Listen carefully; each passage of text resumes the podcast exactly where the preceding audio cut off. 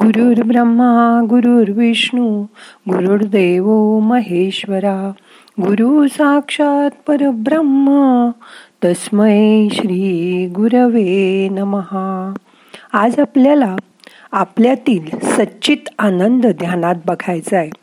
मग करूया ध्यान. ताठ बसा पाठ मान खांदे सैल करा. हाताची ध्यानमुद्रा करा. हात मांडीवर ठेवा. डोळे अलगद मिटा. मोठा श्वास घ्या. सोडून द्या. आपल्या श्वासाकडे एकाग्रतेने बघा. मन शांत करा.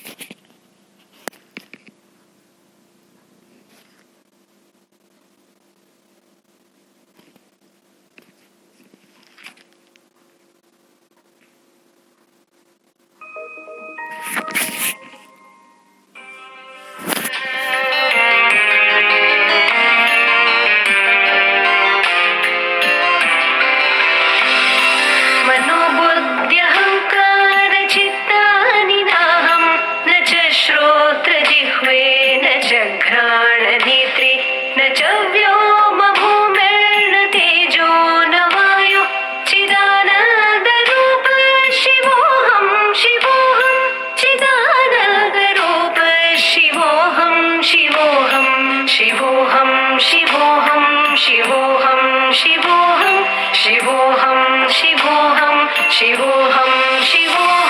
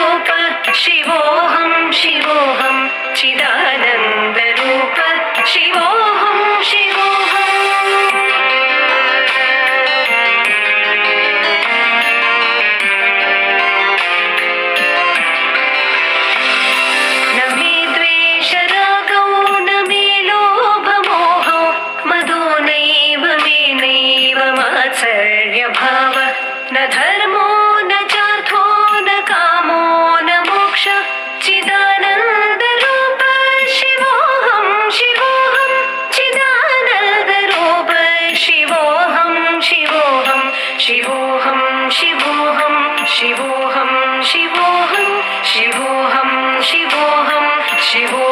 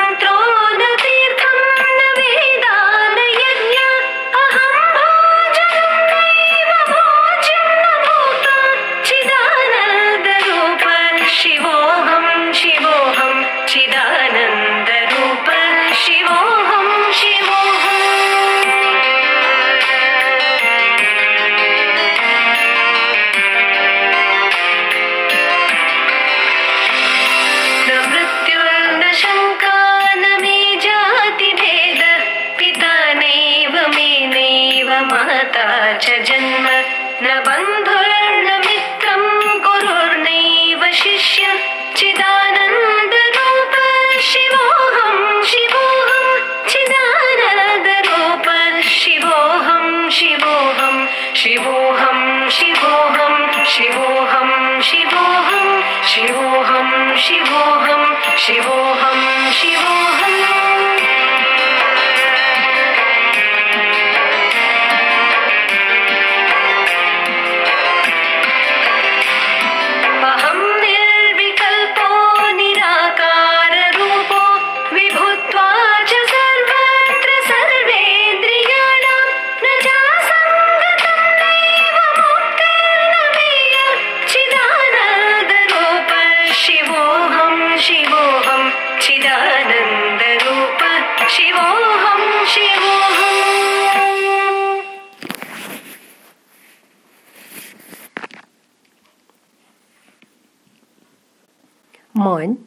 बुद्धी चित्त अहंकार हे जे अंतःकरण चतुष्ट आहेत ते मी नव्हे.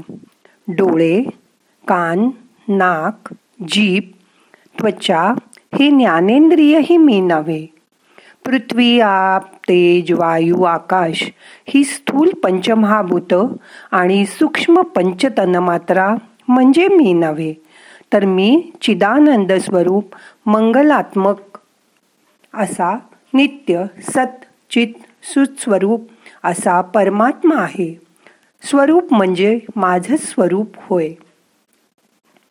प्राण अपान व्यान उदान समान हे पंचवायू मी नव्हेत पंचाग्नी मी नव्हे. रस रक्त मांस मेद अस्थि मज्जा शुक्र हे सप्तधातू मी नव्हे. अन्न प्राण मन विज्ञान आनंद हे पंचकोश मी नव्हे. वाक पाणी पाद वायू अस्थ ही पंचकर्मेंद्रिय मी नव्हे. मी चिदानंद परमात्मा स्वरूप परमशिव आहे. द्वेष अनुराग लोभ मोह मद मत्सर यांचा स्पर्शही मला नाही. धर्म अर्थ काम मोक्ष हे चतुर्विध पुरुषार्थही माझं स्वरूप नव्हे. मी सच्चिदानंद स्वरूप संग सर्व मंगल शिव आहे. मी म्हणजे पाप पुण्य सुख दुःख तीर्थ मंत्र आदी वेद यज्ञसुद्धा नव्हे. एवढंच नव्हे तर मी भोजन किंवा भोज्य आणि भोगही नव्हे. मी सच्चिदानंद स्वरूप मंगलमूर्ती परमशिवस्वरूप आहे. मला मरणभय नाही. जातीभेदाचा तर प्रश्नच येत नाही. मला पिताही नाही आणि माताही नाही. मग जन्म कुठून येणार एवढंच नव्हे तर मला बंधू मित्र गुरु शिष्य कुणी नाही. मी सच्चिदानंद स्वरूप परमशिव आहे. मी निर्विकल्प म्हणजे विकल्परहित आहे. माझं स्वरूप आबाधित आहे निराकार आहे. मी फक्त विभूच नसून सर्वेंद्रियाने व्यापलेला सर्वव्यापी असा आहे. मला सगळे समान असून मी बंधनातच नसताना मुक्तीचा प्रश्न येतोच कुठे? पण माझं निज नित्य स्वरूप उठलं तर मी चिदानंद स्वरूप परममंगल परमशिव्या आहे. मी चिदानंद स्वरूप परममंगल परमशिव आहे. असं आपल्याला या निर्वाण षटकात किती वर्षांपूर्वी शंकराचार्यांनी सांगून ठेवलंय. हे सर्व ऐकल्यावर सुद्धा मनात एक प्रश्न राहतो की मी कोण? या जीवनयात्रेत आपली पाची इंद्रिय स्वतःच्या मर्जीने धावत असतात. अशा या पाच ज्ञानेंद्रिय आणि पाच कर्मेंद्रियांच्या दहा घोड्याच्या रथावर बसून आपण मार्गक्रमणा करत असतो.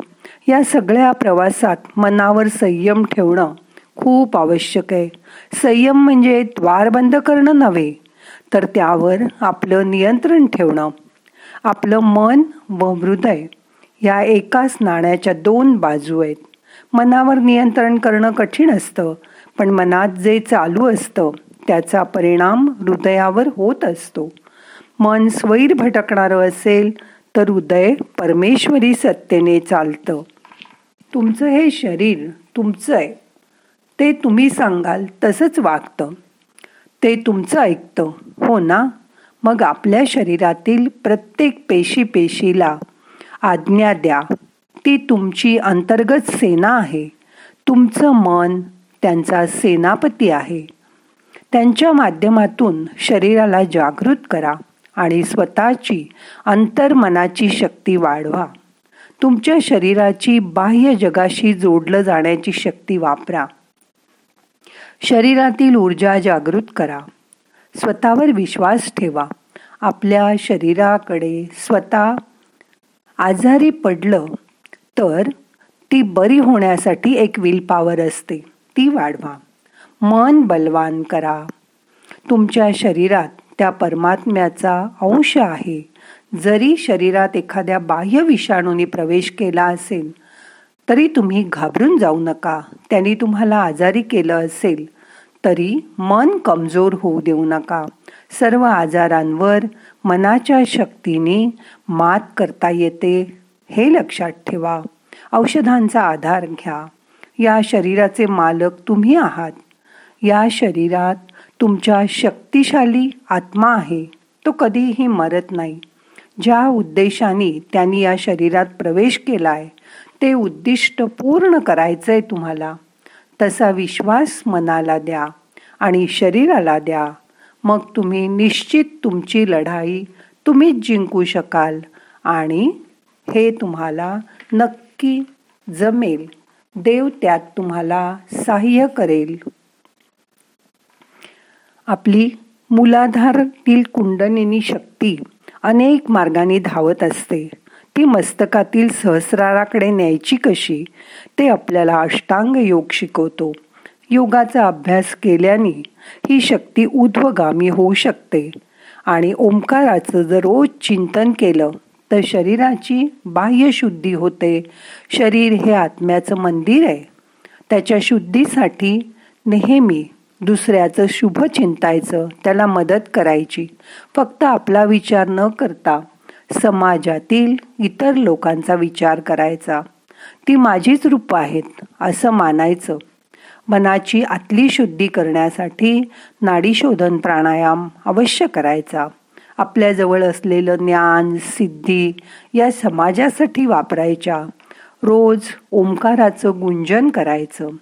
ओंकार जलद म्हटला तर जवळजवळ भस्त्रिका कपालभाती केल्याचा लाभ होतो. आणि तो शरीराच्या खालच्या भागावर कार्य करतो. दीर्घ ओंकार म्हटला तर तो छाती आणि फुफ्फुसावर कार्य करतो. अकार उकार मकार असा ओंकार म्हटला तर तो मस्तकावर काम करतो. म्हणूनच आपण ध्यानाच्या आधी रोज वेगवेगळ्या पद्धतीने ओंकार म्हणतो. ओंकार म्हणताना नेत्र अर्ध मिटले असावेत. प्रत्येक वेळी पोटाची हालचाल व्हावी.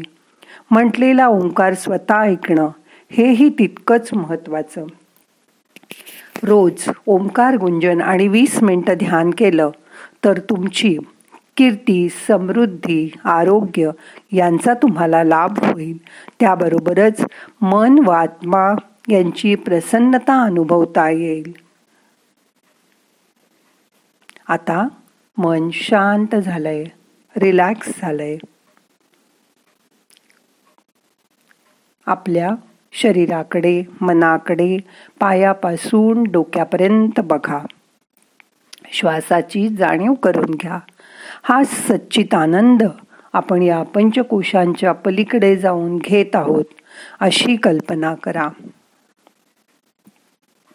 आता आपल्याला ध्यान संपवायचं आहे. सावकाश हाताची ध्यान मुद्रा सोडा.